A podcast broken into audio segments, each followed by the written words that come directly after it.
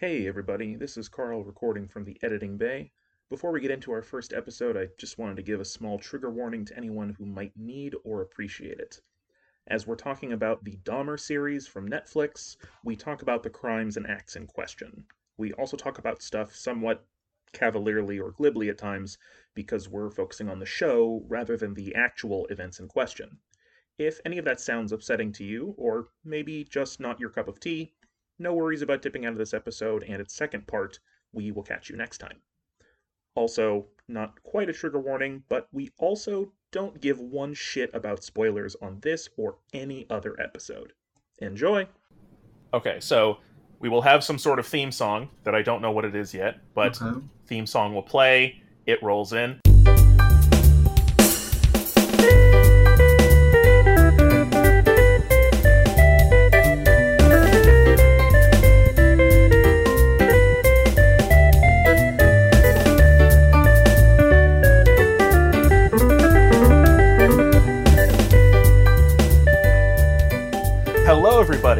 Welcome to Karl and Jonathan Watch Everything. I'm Karl, and this is my co host, Jonathan.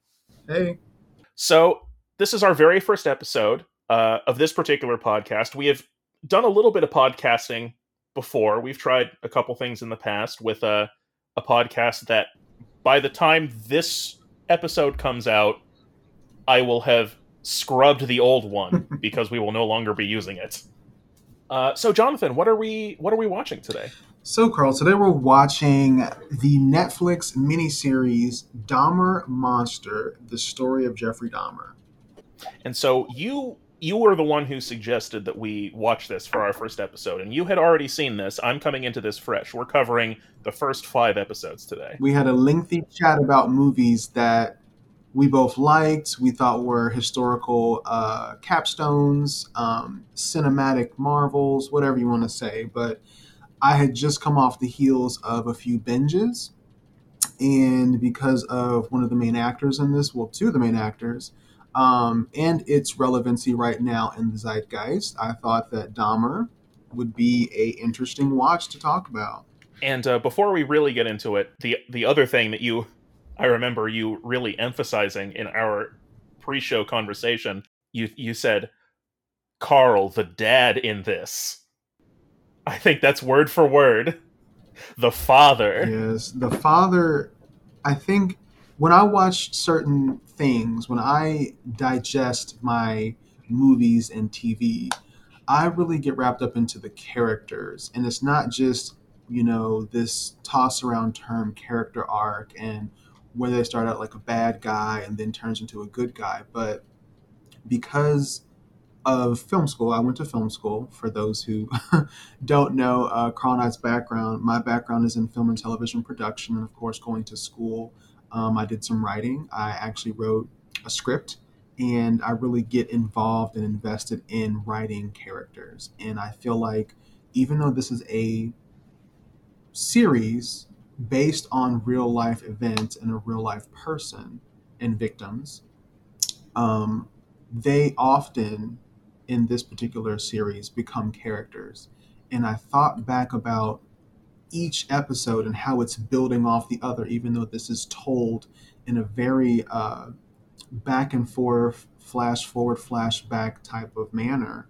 The father was very constant in his growth and his development, or at least our understanding of him as a viewer. And I noticed that all throughout, even though he gets upset, and we'll get into that later, the father loved his son a lot. He loved Jeffrey. And it stuck out to me probably midway through our five episode uh, review, which would be like episode three ish. It really came forward around three and four.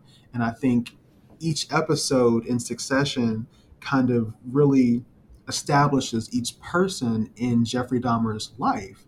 And another thing we'll talk about is glorification. And a lot of the backlash that this movie, or not movie, I'm sorry, show or miniseries had is that it glorified Jeffrey Dahmer. And I think once I let all that go and I got into it, the father really stuck out. The grandmother did too. I actually took some good notes. This is my second time watching. So this was a recommendation. So that meant I watched it before. So my second time round, the grandmother was extremely funny, but the father, I don't know what it was, but it was something there for me that just let me know like this is kind of how people that don't have, you know, two parents or maybe the love from one parent or in, in general, people want to be loved like this. And it was very unconditional. The crux of the love he had for Jeffrey was unconditional.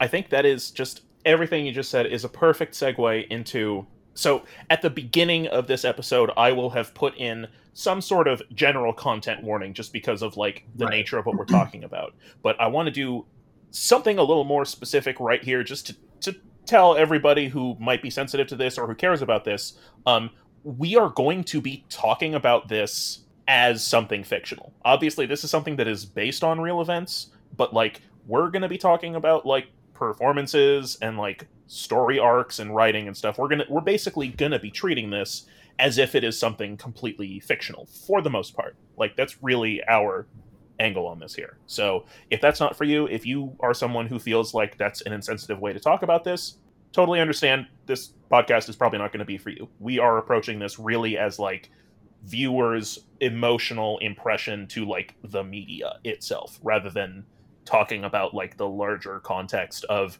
Dahmer as a serial killer and like the historical right. aspect. That's interesting that you say that because I know uh, where me, you and I met was in uh, mythology and folklore class, and I remember the teacher at the top of the class said, "We are going to be discussing stories. Some of these stories come from religious text. We are going to review these stories as a religious text, even if you have a connection to that religion." We will not be diving into it as people who are trying to uphold or discuss the religion on its own. So I think this is a similar saying is that, you know, I really want to push that I respect and care for the people who were involved in this, you know, real life event. And of course, this was actually talked about and spoken of as though it was told from the perspective of the victims. So I I do have thoughts about that but I will say, like, just to you know, put a cherry on the top is like, yes, this is going to be discussed as a work of you know, visual art. Perfect. Could not have said it better myself. So let's get into it. So before we get into like episode by episode breakdowns, let's just talk about like some extremely broad stuff. So I was uh, going into this, the only person that I think I knew anything about was Evan Peters. I don't think I knew anyone else in this or know anyone else in this.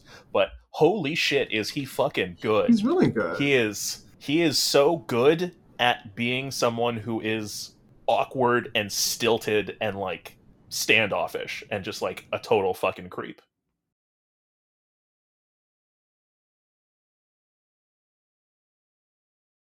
I think it plays into like his wheelhouse because if you had to name like three other movies he was in or three other shows he was in, the only things that I, so I know that he has been in American Horror Story. I've never seen any of it, so if you asked me to name all the other stuff he's done, it's Quicksilver. That's what I know it as. so that's that's where I'm coming from. Is like, oh yeah, Quicksilver as Dahmer. Exactly. So I know him off the top of my head. He was in Pose, which is a very famous uh, series. I believe it was on. I can't. I won't even say what I think it was on, but it's a series that's uh, following the ball and drag scene from um, the 80s. And so I remember he played mm-hmm. a character that I wouldn't say is too far from Dahmer. And I think he was in something similar to Pose as well, on top of the American Horror Story. So I think he's kind of showing like a, a I wouldn't say like he's being pigeonholed for these characters, but I think it's not far from him. But that doesn't take away from his performance, I will say. Let me let me go on a mini rant on that real quick. Let me just fire off a hot take right here. Um, I think it is so dumb when people say that someone isn't a good actor or actress just because mm-hmm. they have limited range. People are specialists right? Like it, it's fine to be like a heart surgeon, and then you don't expect a heart surgeon to also be mm-hmm. like a foot surgeon you know like it's totally fine to be like oh yeah you know this is someone who can only play like this one particular role and then they keep getting cast in that kind of role because they're really fucking good I agree. Um, I don't think it's a problem at all. I think some people kind of gravitate towards actors who can wow them at every turn. Like they want them in an action, they want them in a comedy Whereas if you're good at one thing, like take Samuel. Jackson for instance, I would say he's a good all around actor, but someone else might say he's a good actor in yelling and screaming and getting upset. But he's been in things that had comedic tones to it. He's not like a slapstick comedy actor, but he's able to, you know, be diverse. And some of this actually comes from the directors because if you're not getting the work to showcase how multifaceted you are, it's because Hollywood itself is pigeonholing you. So, you know, if you're a black actor that's a big, strong, you know, visually stereotypical, you know, heterosexual black man, you're only going to get certain roles. Like The Rock, for instance, he's been able to branch out because he had, you know, Mhm. stardom you know, earlier on, but just for his physical look alone, like there's only going to be certain roles you can get. So someone like uh, Evan Peters, I think it's interesting because he's known, but he's not. He wasn't super super known as far as um, I'm trying to allude here, and he was almost perfect with the casting. Like he's a good enough name where they got him, but he wasn't so big to where like let's say that they wanted to put Henry Cavill in here for his stead, that wouldn't have worked. It would have been very weird because he's known for a certain thing. I think Henry Cavill's a poor example because, as our off mic conversation revealed to me, you have the whole fucking thing with Henry Cavill. So I don't think he's also. I also don't think he's necessarily famous enough, maybe to to be in that Maybe role. not. Let's listen.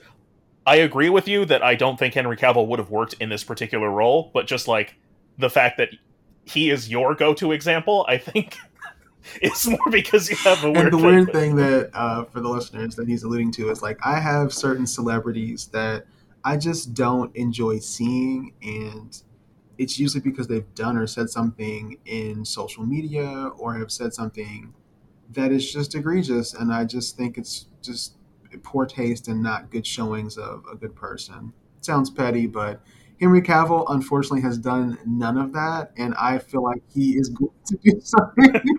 Unfortunately, he it's has one done of those cases nothing. you just you you don't want to like somebody and they haven't done anything to warrant you disliking them, so I'm waiting, and that's petty, but. Because when we had this conversation before, there were there were three examples. It was like it was someone whose name I don't remember, and then Kevin Hart, Mhm. and then Henry Cavill, and it was like whatever the other guy was, and Kevin Hart. You gave two examples of people who had like actually done terrible things, and then Henry Cavill was your third thing, and it was very confusing until you explained it. Like, no, I just don't like it. Yeah, um, It's totally fine to just not like somebody, but the way that you placed him in the list, isn't that strange? it definitely made it seem like he had done something weird. And it's kind of like one of those things because the other person was uh, Mark Wahlberg. Mark Wahlberg, and that's right. He is.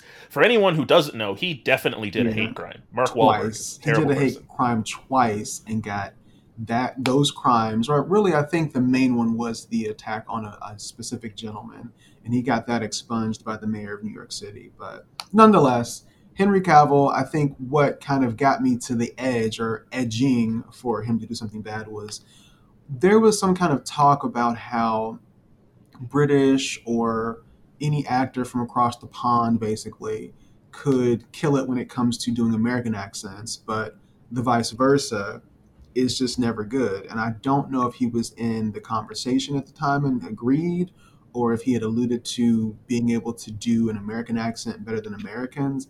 It just rubbed me the wrong way. I'm like, you know what? I'm watching you. I'm watching you.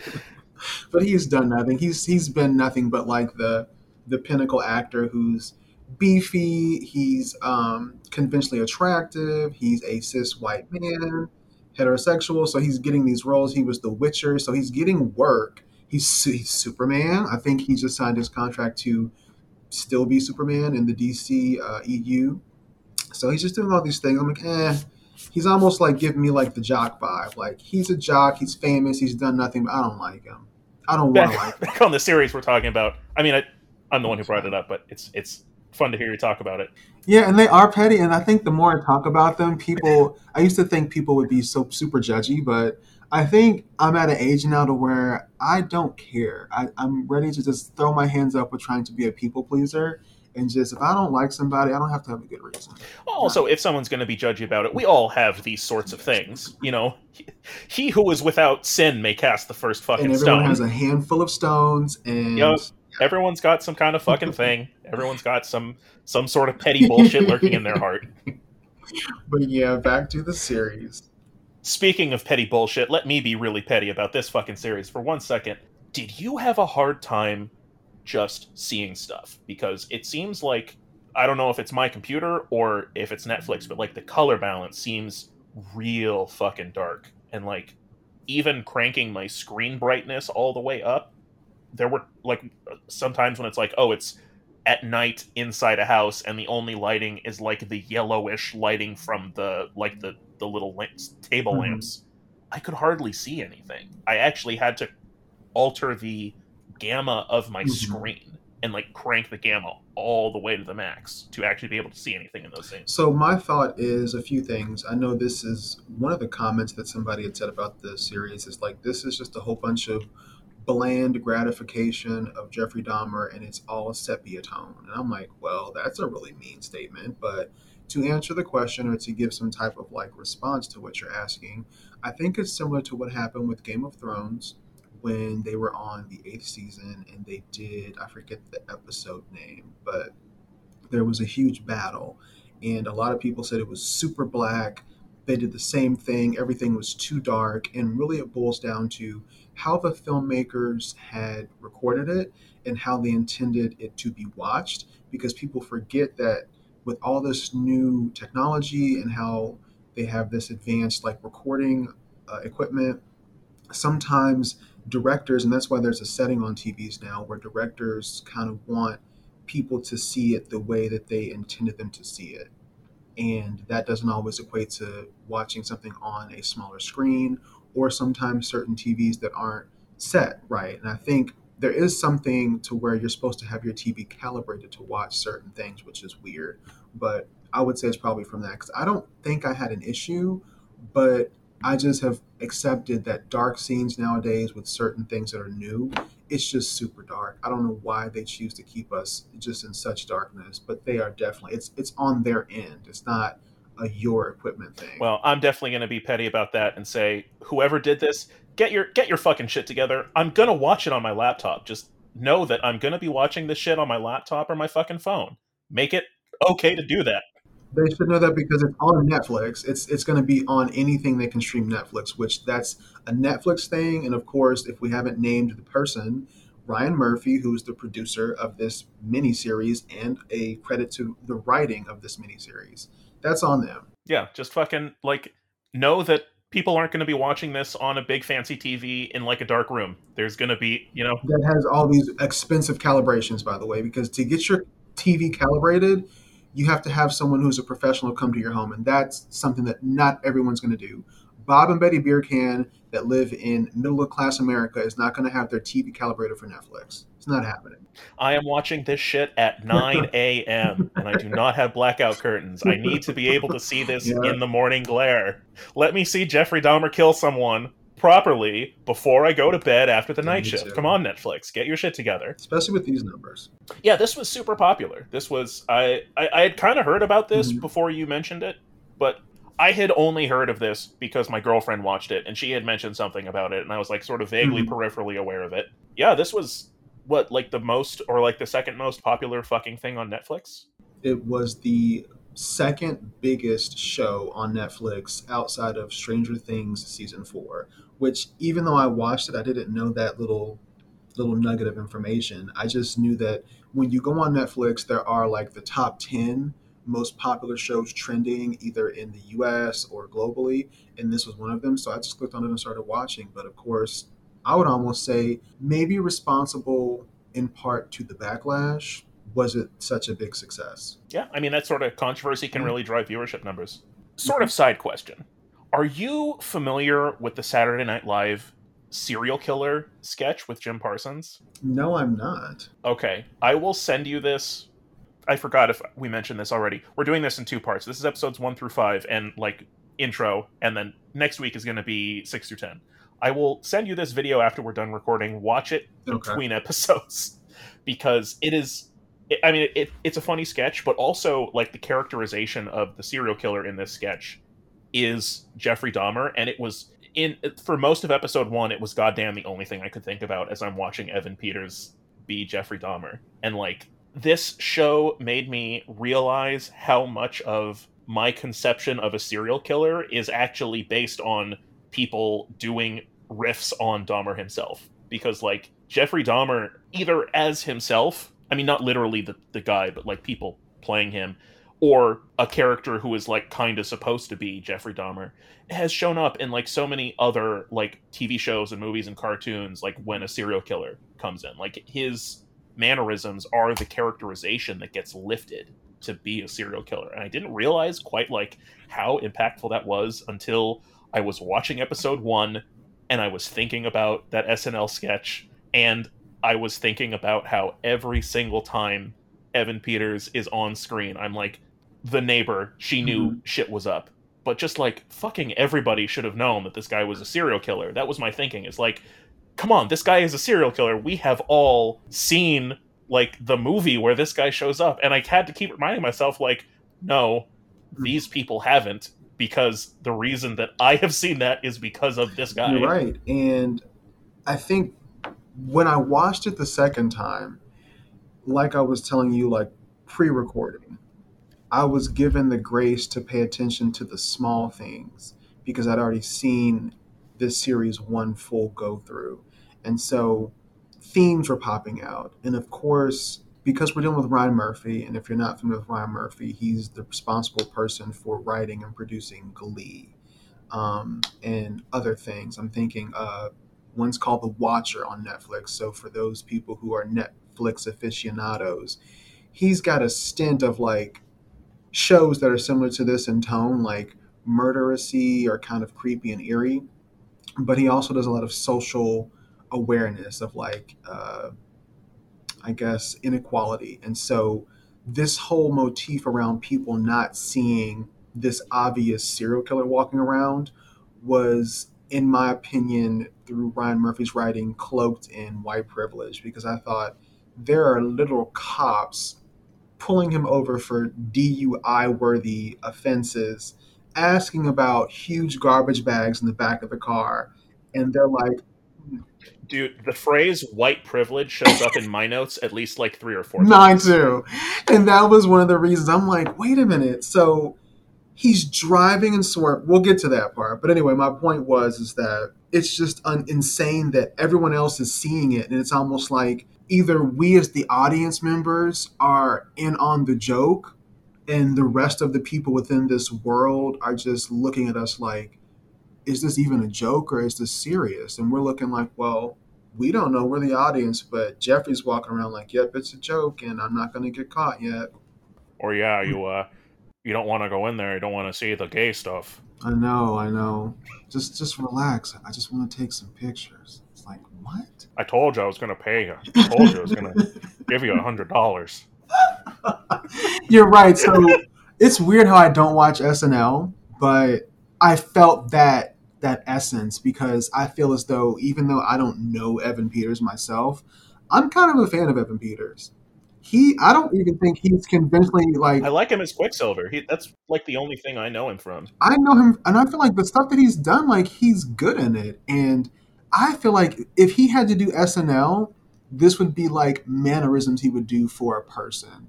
Obviously, the sh- this show does not play this for laughs and no, it's like it you know they do a good job of of having it be tense mm-hmm. but you could definitely take these same mannerisms almost his entire performance i think aside from the like the sex scenes and the anger scenes but the rest of it you could take that and just change everything around him and it would be a comedy if other people were reacting to him differently and you changed the music it would be it would be the funniest fucking comedy you would ever you see. just gave somebody the idea to re-edit those scenes if they can pull it on netflix if they're listening so yeah, I, I just agree because um, I think I can. T- I don't. I don't know for a fact. I, I wasn't there when they recorded this or when they shot it, but some of the scenes where he was dancing and just doing like this weird stuff by himself, I'm like, this was improv. I know it because I feel like I've watched enough stuff off camera with him where he's doing an interview or just like, you know, in nature and then seen him in movies where like I think that is him improving because it seems like it's a him thing. It's super interesting. But yeah. Let's start to talk about this episode by episode. Episode one, Bad Meat. Uh, this is the the very first episode of the series, and it is where he gets arrested. the The show opens with the what is his name Tracy, who manages to get away from Dahmer and gets the cops to come to him, and the episode ends with Dahmer getting arrested. Mm-hmm. That is that's like a really interesting way to open it, you know, especially since this is, I mean, like this is historical in a in a certain way. Mhm. Um, it's like it's an interesting move to open with him getting arrested, so that there's like no tension around when is he going to get arrested. hmm It is an interesting way to kind of like open it up. I like it, but I think for some people, let's just pretend the person that's watching it, for instance, isn't even into this, but they're watching it because they said their friend said it was, you know, something to watch because it was good.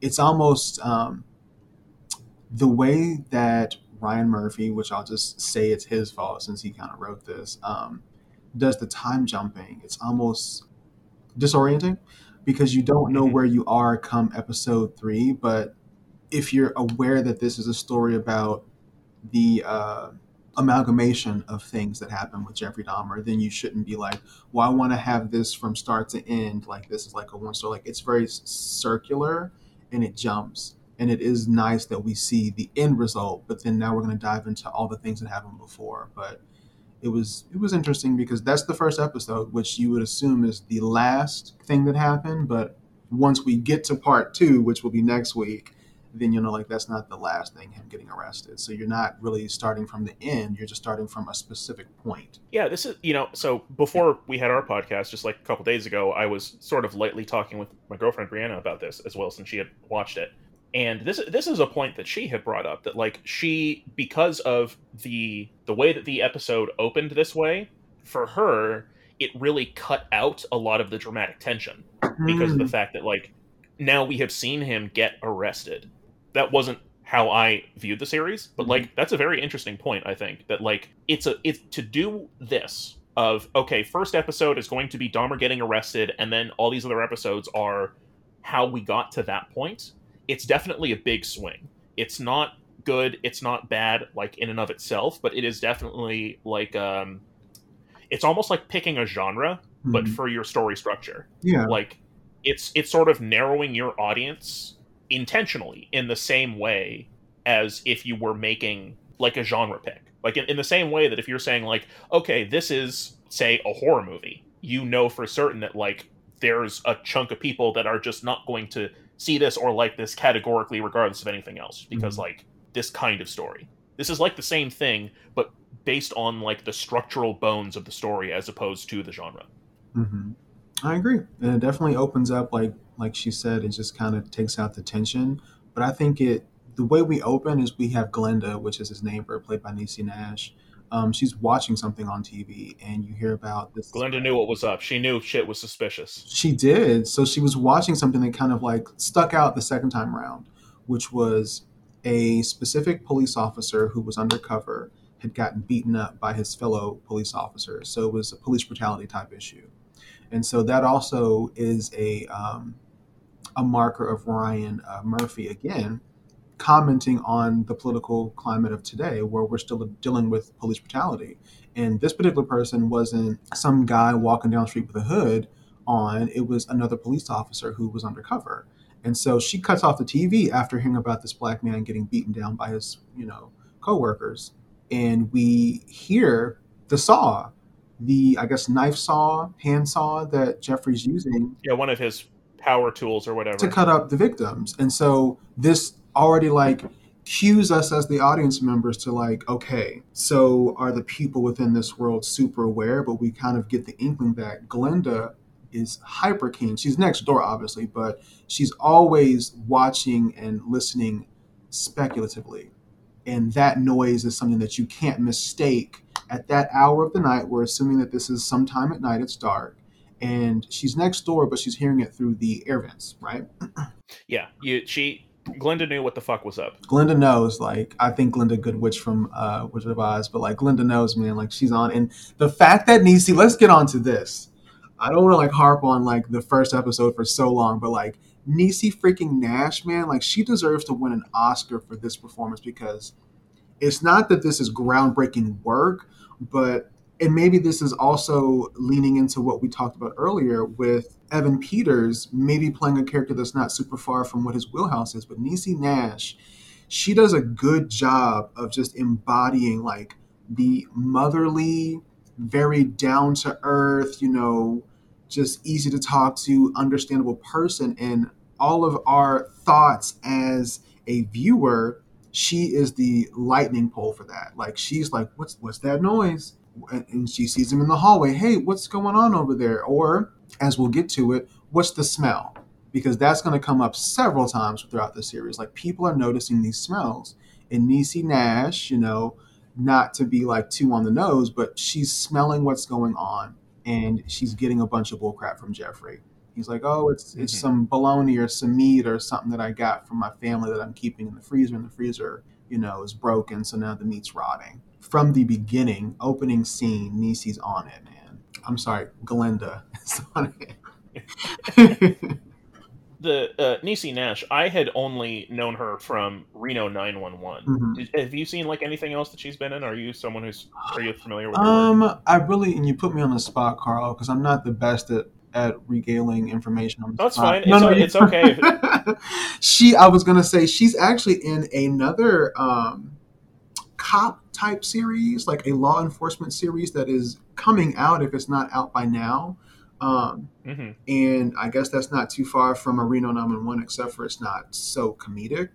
Um, I noticed mm-hmm. she was in maybe a handful of other movies as well but she is a known actress, and I think her being a black actress, people know the name Niecy Nash, even if you can't say anything else other than Reno 911.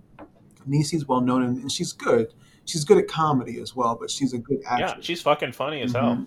And I feel like she brought that in this too. I don't know.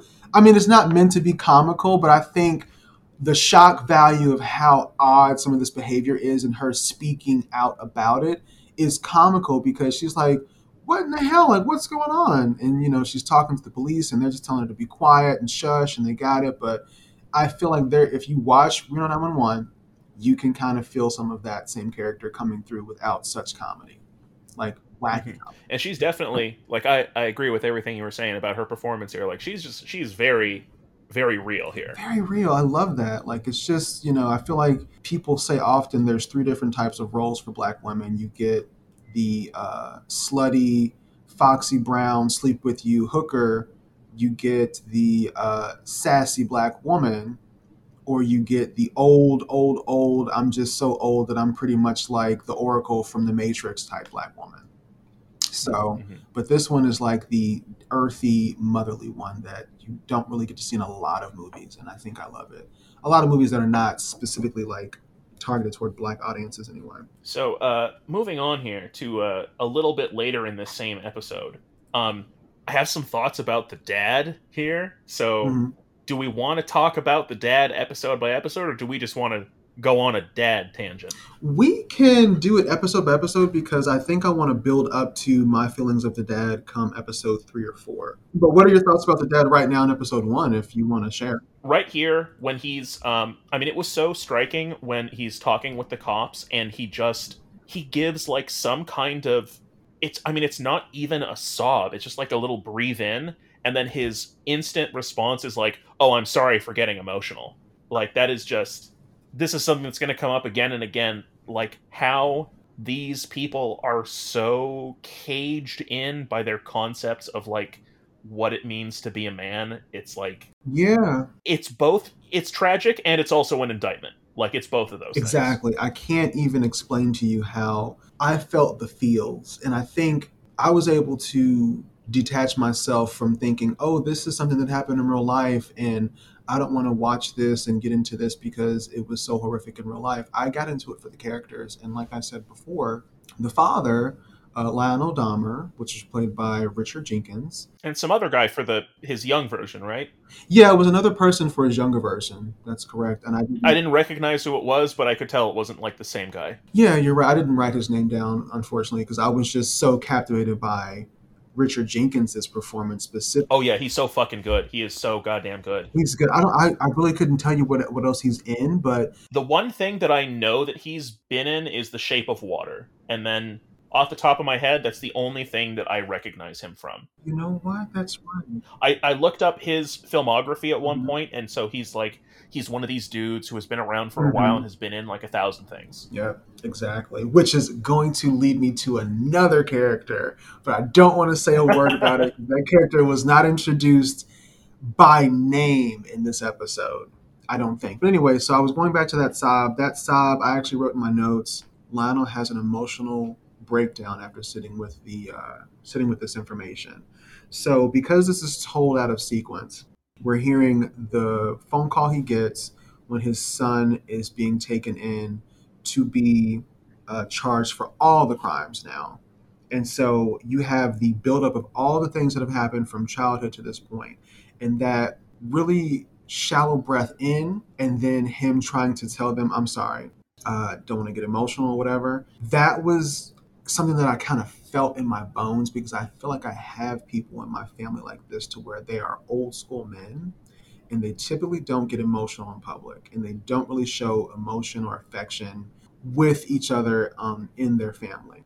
But I think when they left him for episode one, I think it's either the detectives or, or the, the regular police or something like that. But they left him in the room. He breaks down, and I was like, that is a broken man. That is a man who has tried his damnedest to make it work. He might not have had the best to work with, meaning like he wasn't the most evolved, fully formed man who showed all facets of what it is to be a man to his son, meaning he didn't connect to him emotionally as best he could, but he did try hard to connect with him. And he, I don't know what he thought in that moment, but to me as the viewer, I thought he was feeling, I have failed. I have failed as a father and I've tried. And now the monster, hence the title, this monster is no longer able to be ignored. And I was like, damn, that was good. Yeah, That was good. it was perfect place to end. Let's talk about episode 2 Mhm. Perfect. second episode please don't go um, this episode primarily cuts between Dahmer as like a like a young child, and then we also get uh, some scenes of him as an adult again. In I guess this is probably like let's say like maybe halfway through his killing spree or somewhere earlier. I don't know exactly where it is in the timeline, but one of his more famous kills. Um, if you have heard anything about Jeffrey Dahmer aside from uh, like the most basic stuff, you may have heard the anecdote about how like at one point there was uh, a kid who got away from Dahmer and the cops returned that kid to Dahmer's custody. That is this episode.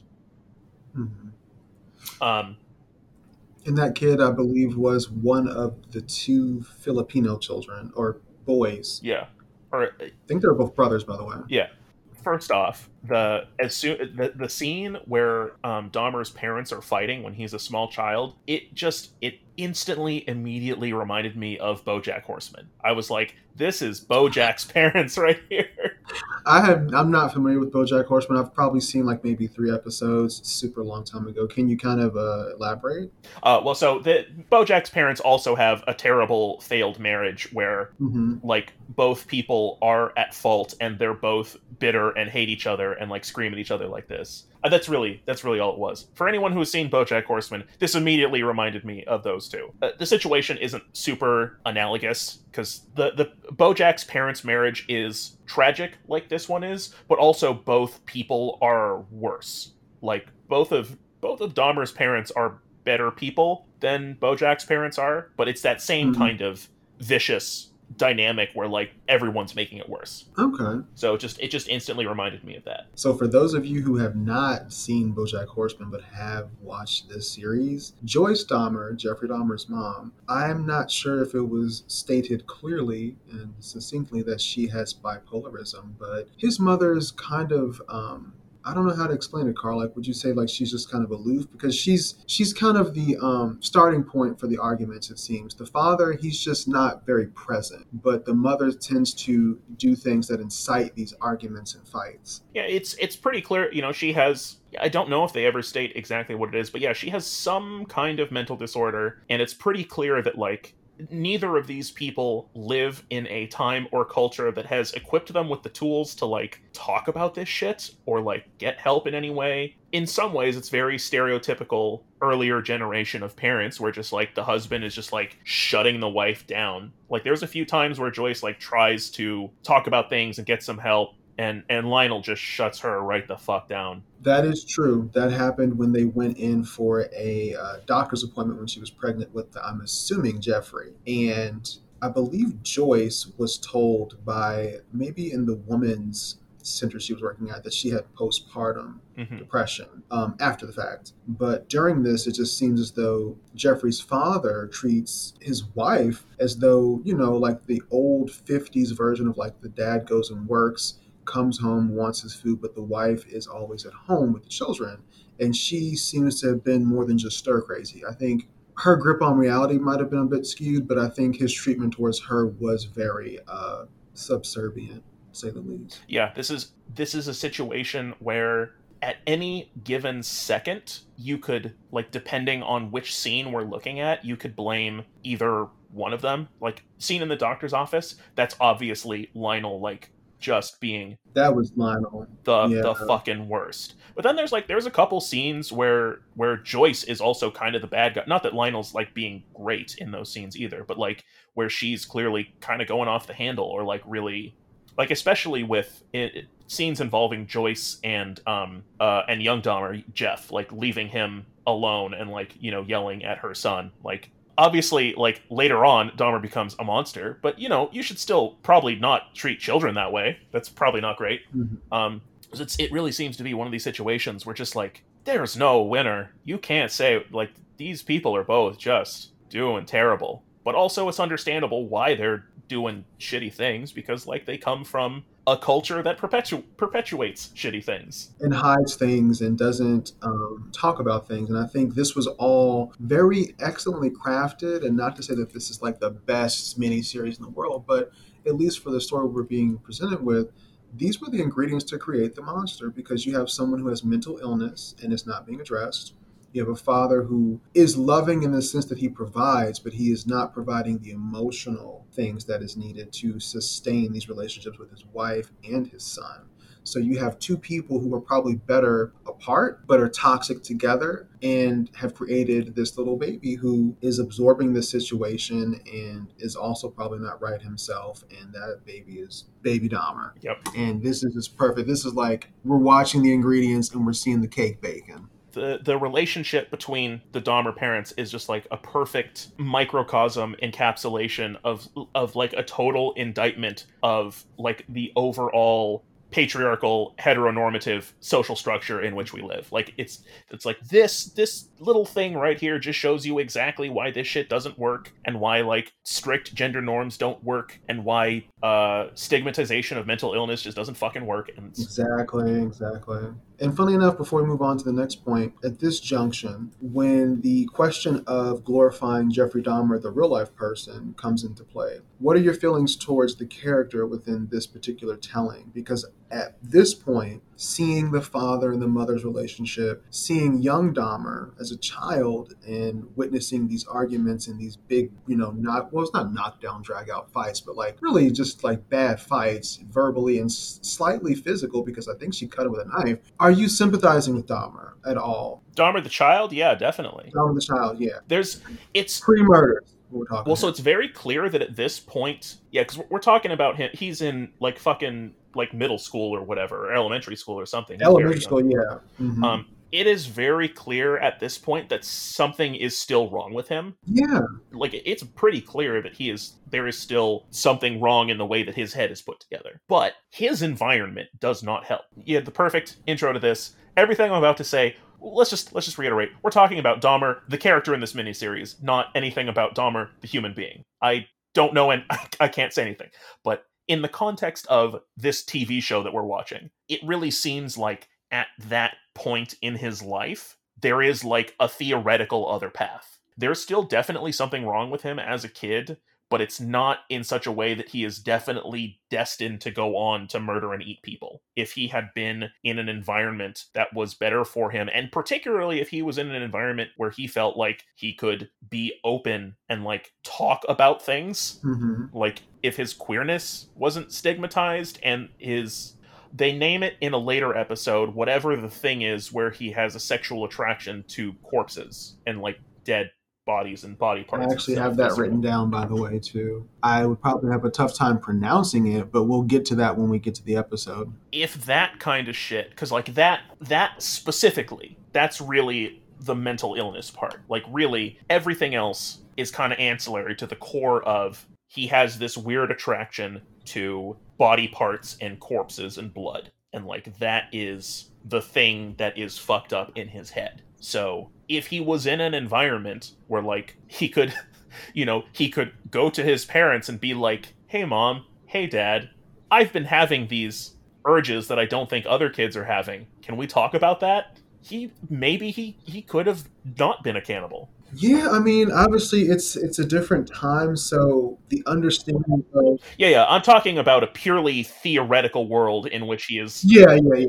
just just like you know this is a based on what we're seeing here in the show. I feel like this isn't this is one of those nature nurture like overlap kind of things. It is. You're right. where it's like nature plays its part where there's this initial seed of him being kind of fucked up but that seed doesn't necessarily have to bloom into the tree of an altar of human skulls and you know like jerking off on corpses and shit Yeah.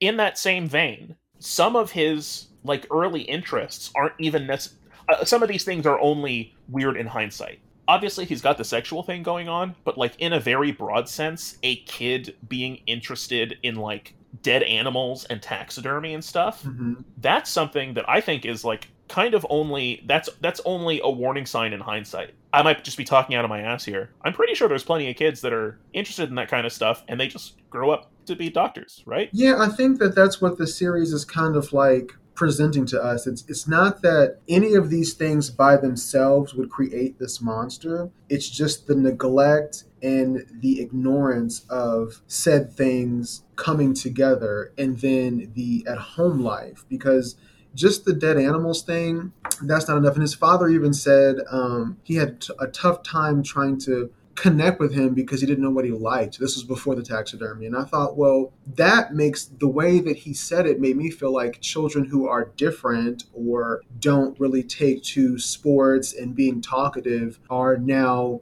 looked at or you know this is the early onset of what could be you know this type of behavior later that's not true i just feel like all these things by themselves like it's just a pure indicator that you have to like talk and be open and connect and even though the father in my opinion tried in his own way, it still wasn't good enough in the beginning. Dahmer has like if you were to uh, uh, they they go into his diagnosing at some point I forget when but they they list off they rattle off a whole list of like he has this this this and that like they list like five or six different conditions. Hmm and there are plenty of people in the world with any or all of those conditions who don't fucking eat people. Yeah, you know so like there's def it is no one thing and none of these conditions in and of themselves like destined him to be psychotic and violent. It is it is a product of he is a product of his environment up to a certain point and then like yeah he he becomes a shitty adult and makes a lot of shitty choices. You know it's like but then again, the environment comes into effect because of all of this turning a blind eye to things because we live in an environment where it's beneficial to be a certain gender, to be a certain ethnic, you know, race. And anyway, we can just go on and on and on forever. But yeah, like it is definitely environmental and then also people not looking in and leaning in to help because it was just something that was left undone. Like this malfunctioning thing was growing and no one wanted to like fix it in the early onset. and not even i mean like i hesitate to say this because we are talking about dahmer here but part of me wants to say it's not even that there's something that needs to be fixed. I mean purely just in the context of like we're talking about mental illnesses here. It's not that like oh he needed some kind of surgery or like oh he did like there was the thing that needed to be corrected is like the set of behaviors That's what I would probably be alluding to. Like, definitely, like, not that mental illness would need to be fixed, but like, yes, the behaviors and the way he was viewing his relationship to things needed to be fixed because I think he might have wanted to like feel and see this viscera of things, but his connection to people was off. And Mhm. I think that to me is where we see the the disconnect. It's like the viscera is one thing, but the disconnection from the people is what really hurts it Yeah. because now he's able to do things to kill the person to get to the thing that he wants, which is the body and the viscera and, and, and exploring his sexuality. Yeah, that really comes into play in some of these later episodes where it's really showing him as as thinking about people as objects and like things to be controlled. I would say that really the the one thing that young Dahmer does that is like a categorical this is for sure a red flag regardless of circumstances is killing the tadpoles. That's kind of fucked up. It was odd, but I think it was just done out of spite. And I think that to me, again, is where the disconnect for people because the boy stole the tadpoles that he gave his teacher. When all other students gave the teacher an apple, I'm assuming on the first day of school, um, Jeffrey decided to get tadpoles because he had an interest in animals. And this is where I kind of got offended because I felt like as a kid, I had a huge interest in animals and I wasn't a really talkative kid necessarily. So it was kind of painting him to be a certain character already. But the killing of the tadpoles was almost like these things that I cherished, I gave to my teacher as a present. She tainted them by allowing someone else to have them. Therefore, no one's going to have them. I'm going to steal them back and kill them. Yeah, I meant I meant red flag in terms of like this is a sign that a kid needs to go to a therapist. That is true. I 1000% agree. like because if you if you had a kid who was in a an otherwise healthy environment and was showing an interest in like dead animals and like taxidermy i could be wrong. I don't think that in and of itself is like this is a trip to the therapist. Hmm but when it, when ki- when you are getting into the the territory of like killing and torturing small animals. Like that's a classic serial killer sign. Like that's a oh we need to talk to you about some stuff young man. Yeah, for sure. Especially when it was the uh, result of not getting something, and I think that's what I'm trying to drive through with that is um, he killed them because he was angry at the other child, and I think that disconnect again is just kind of one of those weird things where like you don't when you get upset and angry, you don't do this, and I think that's where we could have fixed the the uh, disconnect. hmm So now I would like to move on to what will be a recurring segment as as long as we are watching this show, which is um, Karl's serial killer advice. Oh my gosh. Because I just I just keep noticing Dahmer doing stupid things. Okay. I really I should have brought this up in episode one. Uh, so maybe we'll put in a jingle or something here. If you are a serial killer, here's some things not to do. God. I know I'm being a little glib about it, but seriously, like throughout this show, I kept there were moments where I kept thinking about like my my response was like, "Why are you doing that? That's dumb." hmm Just in terms of like achieving his goals. I can't wait to hear what you caught. Please tell me. Well, so actually, let's go back to the first episode here for a second. okay. Fucking cover up that vent. Come on. I'm assuming. So no, I can't even say I'm assuming because when he took the last guy in there, I think the guy's name in the show is Tony. He said it was hot. So this brings up a point that I want to make. If you didn't want to cover the vents, that means that you wanted there to be airflow. But if your air is not on, then you're not using the airflow. Therefore, you should have covered the vents because the windows aren't open. Yeah. But here's the thing this is probably one of those weird things where art's not imitating life, meaning we have to jump to the real world happening. The character Glenda was an amalgamation in this show. The real Glenda actually lived in the next building, she didn't live next door.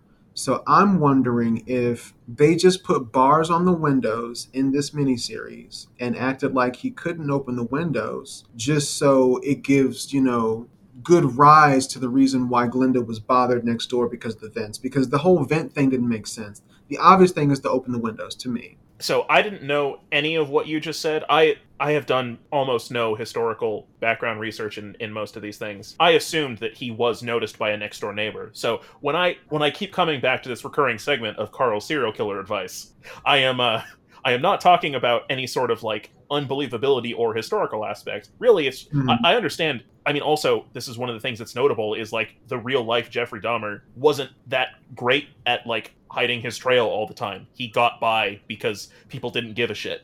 So you can you can consider this really like to be more in that vein of like look at all these fucking things that people could have noticed. But really, my emotional reaction to it was getting mad at Dahmer because he's being he's bad at what he does. You know?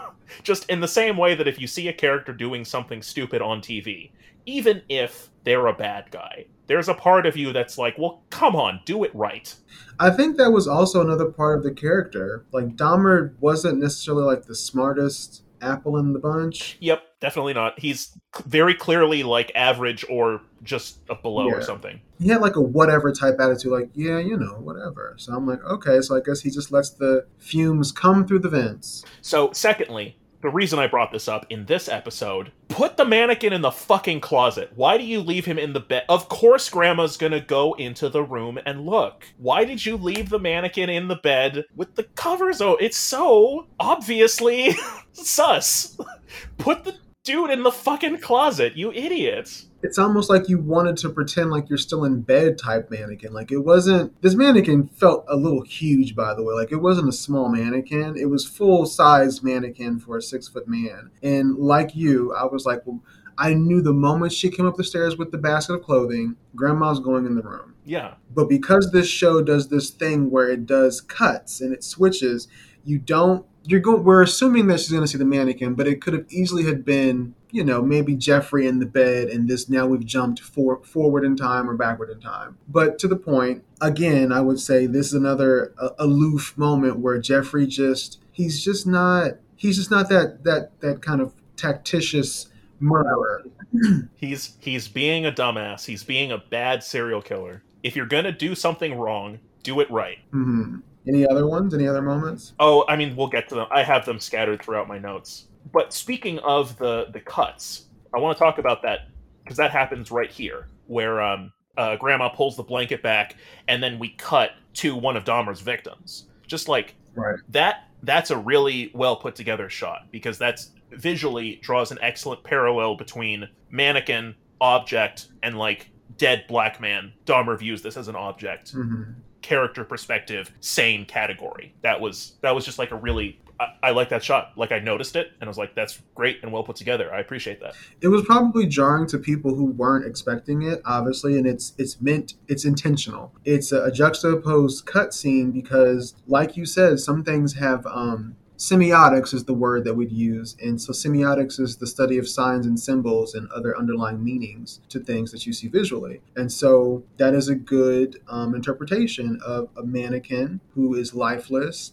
but jeffrey was enjoying the mannequin because it's lifeless and he was able to exert himself onto it and his sexual proclivities whereas the dead human being that he murdered the black man which was in the apartment that i'm assuming he had while he was with his grandmother but that kind of goes and comes. I think he had a well yeah we can't worry there's a lot of time skipping we can't always worry about the timeline. We just just know this is a, a scene that happened. Right. that's all that matters. So it was pretty good. I think um it was interesting. It was a really interesting cut yeah i think uh, this this show really se- at least so far they've really seemed to be going out of their way to really emphasize not only not only like the systemic racism around this like you know the cops ignoring the black neighborhood but also like dahmer's own implicit racism. Like uh, that's they really highlight that multiple times Oh, wait a minute. I didn't catch that. I think his grandmother had some. I don't remember the dad having it, but Dahmer, I think it was predatory and predicated on the fact that this would have gone over fine in areas, although when the police were talking to him, he seemed as though he wasn't aware of this. So I'm not sure if he was playing stupid or he really didn't think about it, but just felt as though, hey, I'm because I think the attract the, the whole the gay thing and then people being of a different race or ethnicity than him. I don't know if he ever really addressed it in the way we could understand like where he stood, but I didn't catch racism from Dahmer honestly.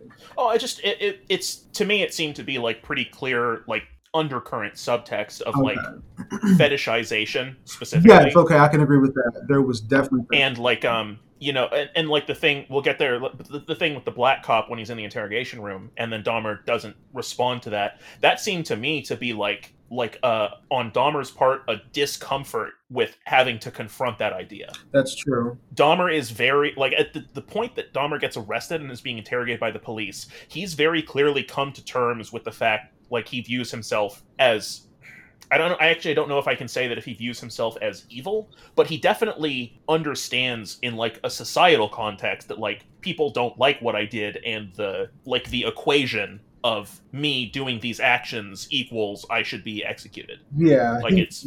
I, I, don't know about his own moral judgment. I think that's maybe a little more complex to say, but he definitely, at the very least, he has come to terms with the fact that, like, yeah, I've done all of these terrible things, and I know I'm not supposed to. But then the black cop basically kind of threw him a curveball and is like, yeah, so in addition to all this other stuff, you're also a racist, right? And then Dahmer's kind of like not able to process that in the same way that the average white person is unable to directly face their own implicit racism in any context. Yeah.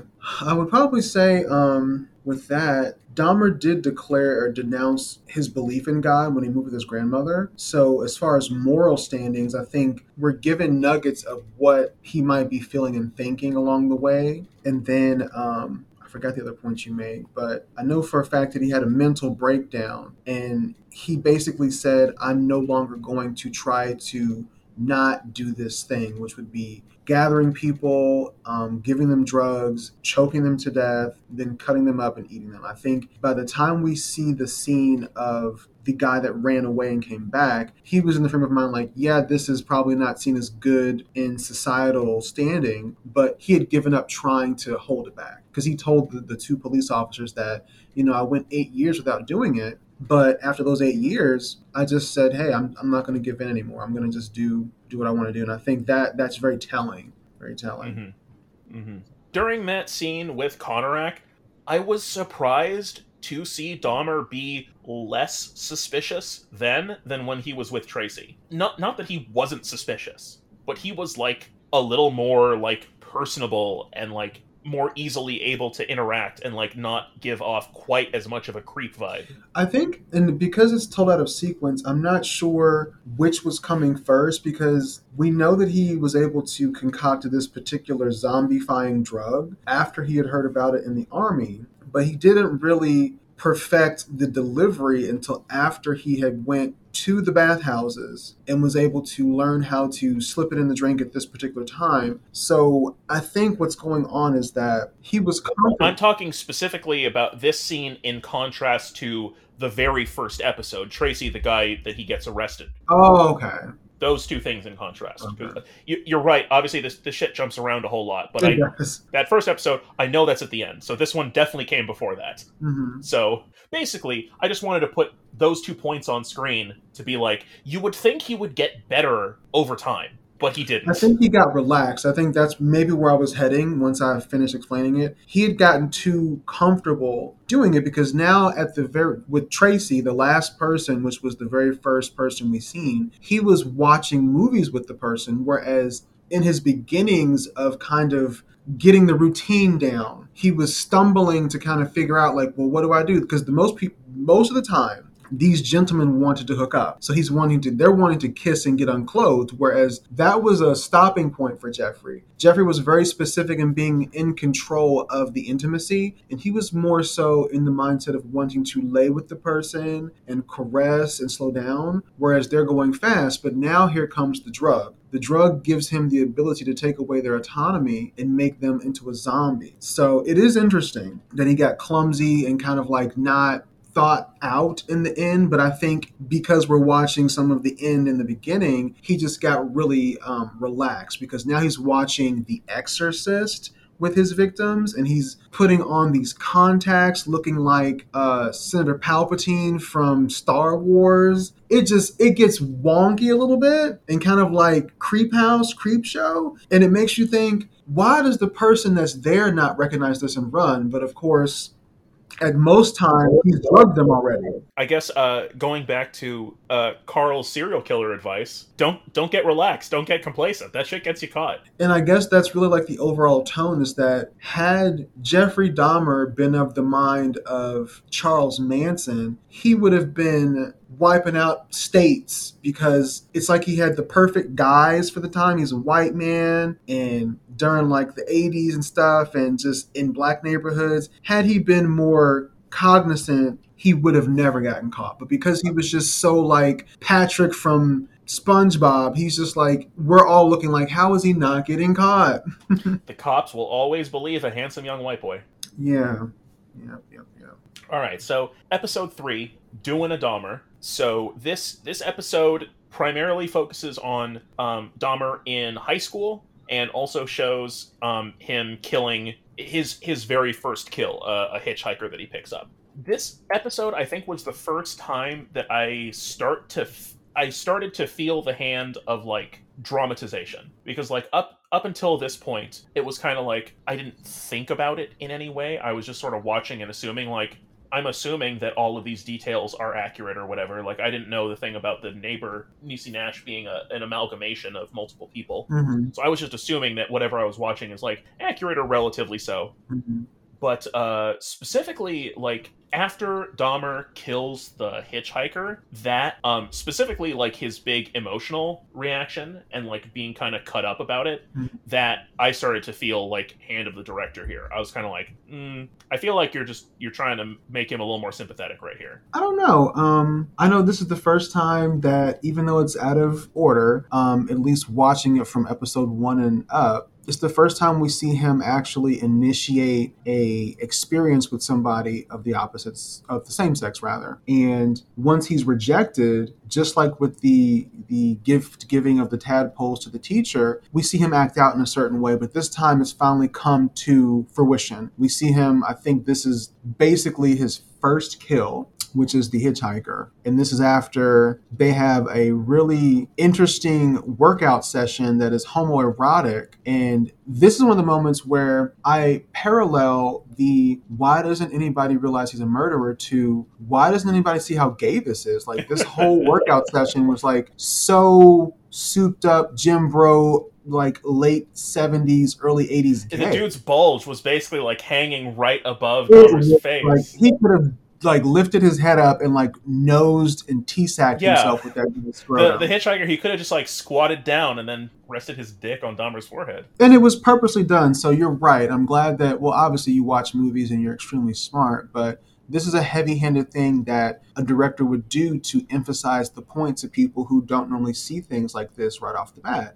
And I would like to say that Ryan Murphy actually is a gay man with children and he's married. So I wouldn't put it past him that they really wanted to emphasize that this is the this is a gay scene, guys. Like unlike him slightly being I guess like noticed by his father or him alluding to it through actions. This is a legit gay scene, and we're going to see Dahmer initiate. And oh boy, did he initiate! Because when he gets rejected, that's when the monster Bam. comes out. Yep. Because what we seen in the show, he just kind of Yep. beat him over the head, caressed him, which is kind of revealing to us that he's really in love with the male body form and not with the person necessarily. Yeah, Um, in love with a- attraction to the male body as an object. as an object, like he objectifies it for sure. So he's remorseful in a very subtle way initially when he sees the person is no longer alive,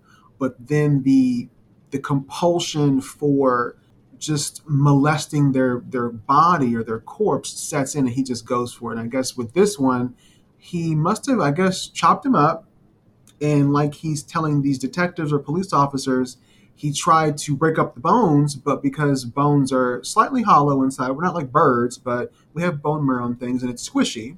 So he had to burn the bones to make them hard and break them up. So this is when we really see him get not just gruesome, but lay the groundwork for his regimen. like his process is what we're seeing Right, here right. basically and then uh, one one last thing for this episode before we move on when the cop pulls over dahmer i'm sure we're, we're going to talk a lot about this scene but just i want to highlight this specific piece of phraseology first when the cop says you got your whole life ahead of you, and I, I don't want to fuck it up by arresting you tonight. What I, in my notes, what I did is I put those words in quotation marks, and then right after that, I put in all caps "white privilege." I did the same exact thing. I'll read the bullet point after you're done. Also, all caps, getting arrested shouldn't ruin someone's life. Like the the fact that that is that is a thing that we have all just sort of accepted as a society that like oh yeah getting like that's a thing that can happen you can get arrested and it fucks up your life forever nobody should be in that situation Mhm. when when i scream at my screen white privilege in this scene that's not because i want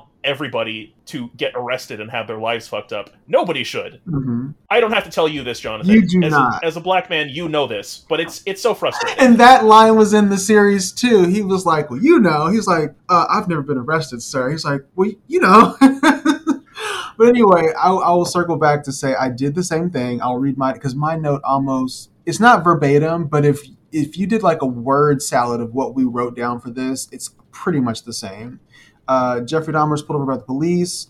After noticing he had been drinking, they ask about the garbage bags in the back of the car. They stopped him because he was swerving. When they asked him had he been drinking, he said yes. That's grounds for being arrested. then the cop kind of plays like I'm gonna be the tough ass guy, uh, like a father figure, and it's like I don't want to ruin the rest of your life. yeah by some tough love and I'm like, dude, like, what are we talking about? So I think the where I'm going with this is that Ryan Murphy and some of the other writers did a great job of kind of showing us this is privilege at its finest. Like, this is pretty much not every single arrest that happens in America that's somebody of color, but for the vast majority, these types of things do go on where the police officer makes a judgment of their own to decide will I arrest this person or not. And even if the arrest wasn't even in question yet, the conversation was just so like, hey, so what's going on? There was no escalation or uh, accusation or accusal of anything. The police, you know, they had their hands at their waist, of course, but it was almost like they were just sh- shooting the crap. if if Dahmer had been black, that the first words out of that cop's mouth would have been "Get out of the car." Get out of the car, and they would have went through that bag, those garbage bags in the back, they would have put him in handcuffs before they asked any questions. Exactly. So I think for the people who feel as though this is a glorification of Dahmer,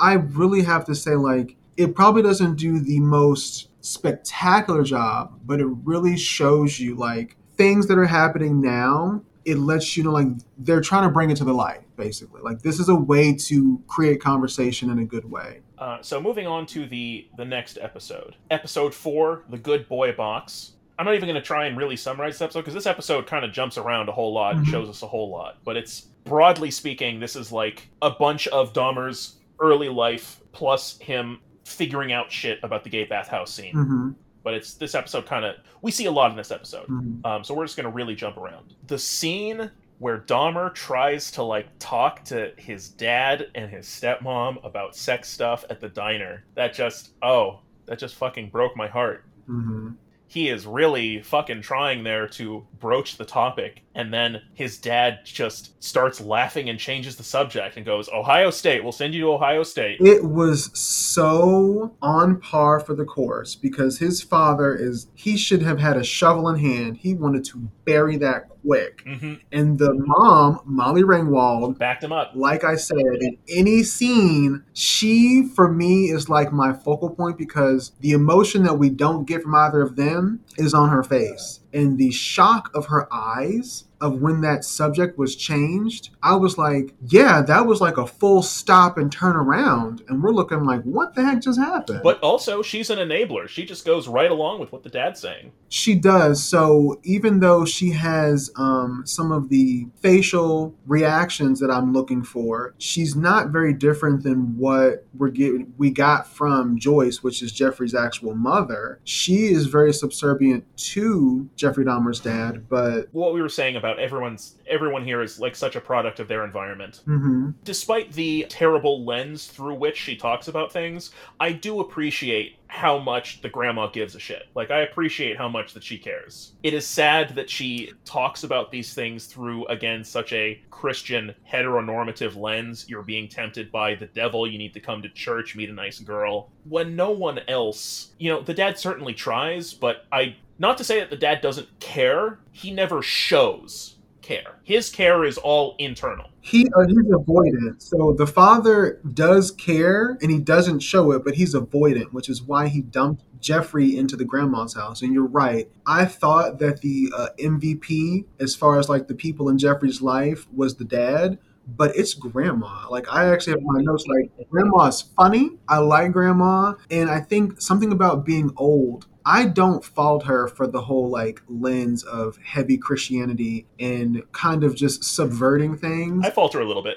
I think that's where we differ. I falter a little bit because I feel like it was almost comical because it, at one point she's asking if Jeffrey wants to go to church with her and he's like nope. And I think all the things that they go through in her house, the one thing that she just really didn't like is that he refuted God, saying he didn't believe in God and using the Lord's name in vain. Like he cursed her out but the one thing she wouldn't stand is that he uses the Lord's name in vain. I'm like, well, that that that's hilarious to me. Like, I I can't fault this woman now. Like, her her little like old people ways is just funny to me now. I do I really appreciate that she she really gave a shit. Grandma definitely tried her best. She gave him chance after chance. Like I thought the dad did, but like I said, the grandma looking at the second time, like I think she did. Like there were things that he did that she took him back. Mm-hmm. Mm-hmm in in that in grandma's house when Dahmer has the when he's arguing with grandma um the fact and you know the whole uh she threw out his mannequin thing the fact that it comes out for him as anger that he has this blow up um again just like perfect encapsulation of of like showing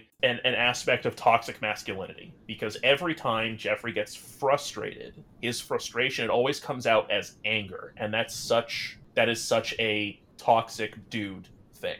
Mm-hmm. Like he can't express his frustration in any other way. He doesn't. He never cries about these things. He always yells about these things. Mm-hmm. And I thought it was interesting that he did it towards the grandmother. So other than his victims, I don't think he would release that frustration at that level with men. No, definitely not you, you are right. That's that he would not talk to his father that way. That's definitely talking to grandma that way. Which is interesting. Like his father, would, I mean, and even the father, when he was mad, he didn't even release the anger in that way. It felt like he just had like these Ned Flanders. The father did, but he only did it to his wife. That's true. You're right. You're right. The dad expressed anger that way to Joyce. He he really fucking yelled it at Joyce. He didn't yell at Jeffrey that way. I guess the further we go back with that, it feels like that's because Joyce would have this reaction towards him. So it looks like we're seeing where the apple fell from. Once they reach this boiling point, they both let let it off and let it out. And I just hate the fact that the grandmother was in on that because, like we were saying over and over again, grandma didn't deserve it because man, she all she wanted him to do was have a job and eat her little Swanson dinners with him at night and watch TV. So um, also in the bathhouse scenes, let me just say, fucking uh, good guy Ricky, good on the owner of the bathhouse there. Oh wait, wait, wait, wait, wait. So I have in my notes when Ricky put him out, he did this finger point. It was so funny. I was like, what? What even is this? Like, he basically got to the point where he throws him out, rips up his card, he's gonna call the cops. And he's like yeah get out of here. And then he's like but also like he i mean damn near almost anyone else in this series he responds real quick. He did. And i think it was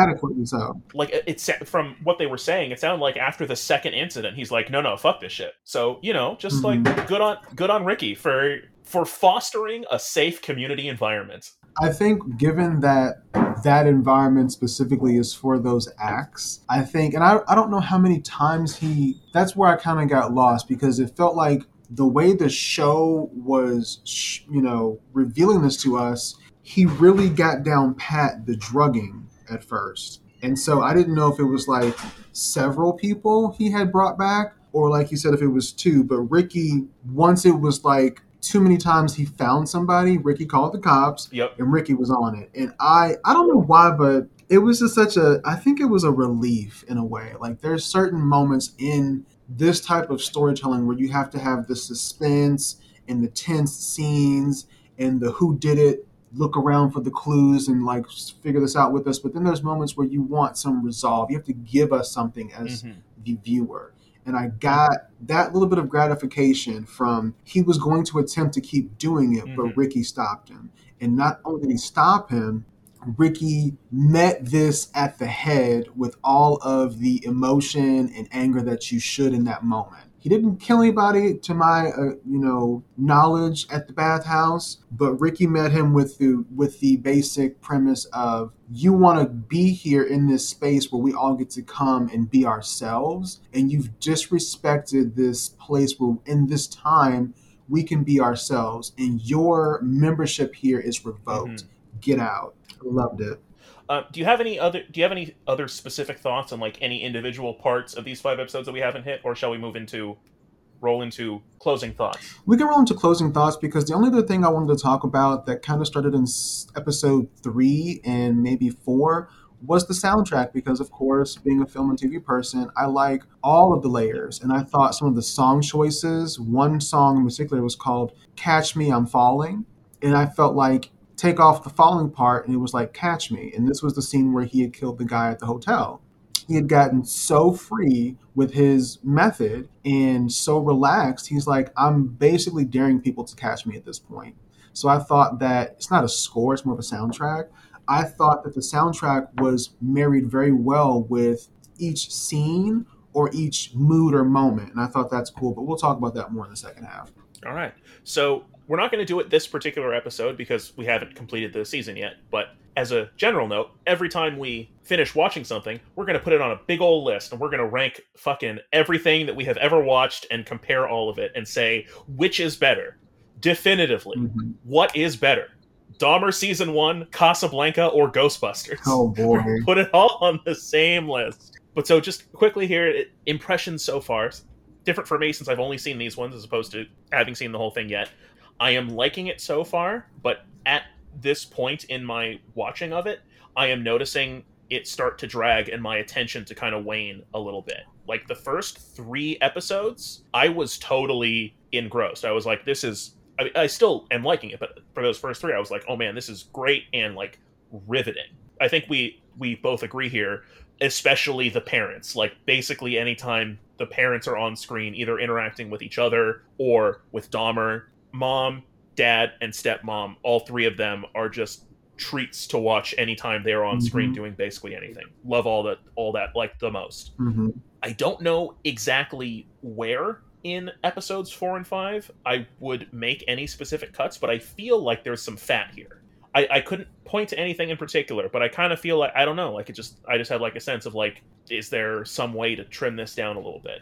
I think the fat's going to be due in part because this was, and I kind of feel like it was last minute, but it's supposed to be touted as from the perspective of the victims. So I feel like it's it's dragging because they can only do so many things where we kind of prep the viewer for like this is him learning this is this is why this happened this is the relationship here so we're getting to the point of like at this juncture when we get to part 2 now we're actually going to go down the paths of said victims and we're going to like do what's called a handoff and we're going to go through their lives and i think for what ryan murphy and his writing writing room crew did maybe this worked for it, but I think that's probably why it might have dragged in certain parts. Like it, it's almost like in the writing and the making of this, they thought, you know what, let's make this, you know, where we're upholding the victims. Whereas it kind of did feel like this is a Jeffrey Dahmer story because honestly, like if I were to give my honest opinion, and this was my first time watching and only watched from one to five episodes, I don't feel like this was not a glorification of Jeffrey Dahmer, or maybe glorification is a bad word. I don't feel like that the victims were in mind.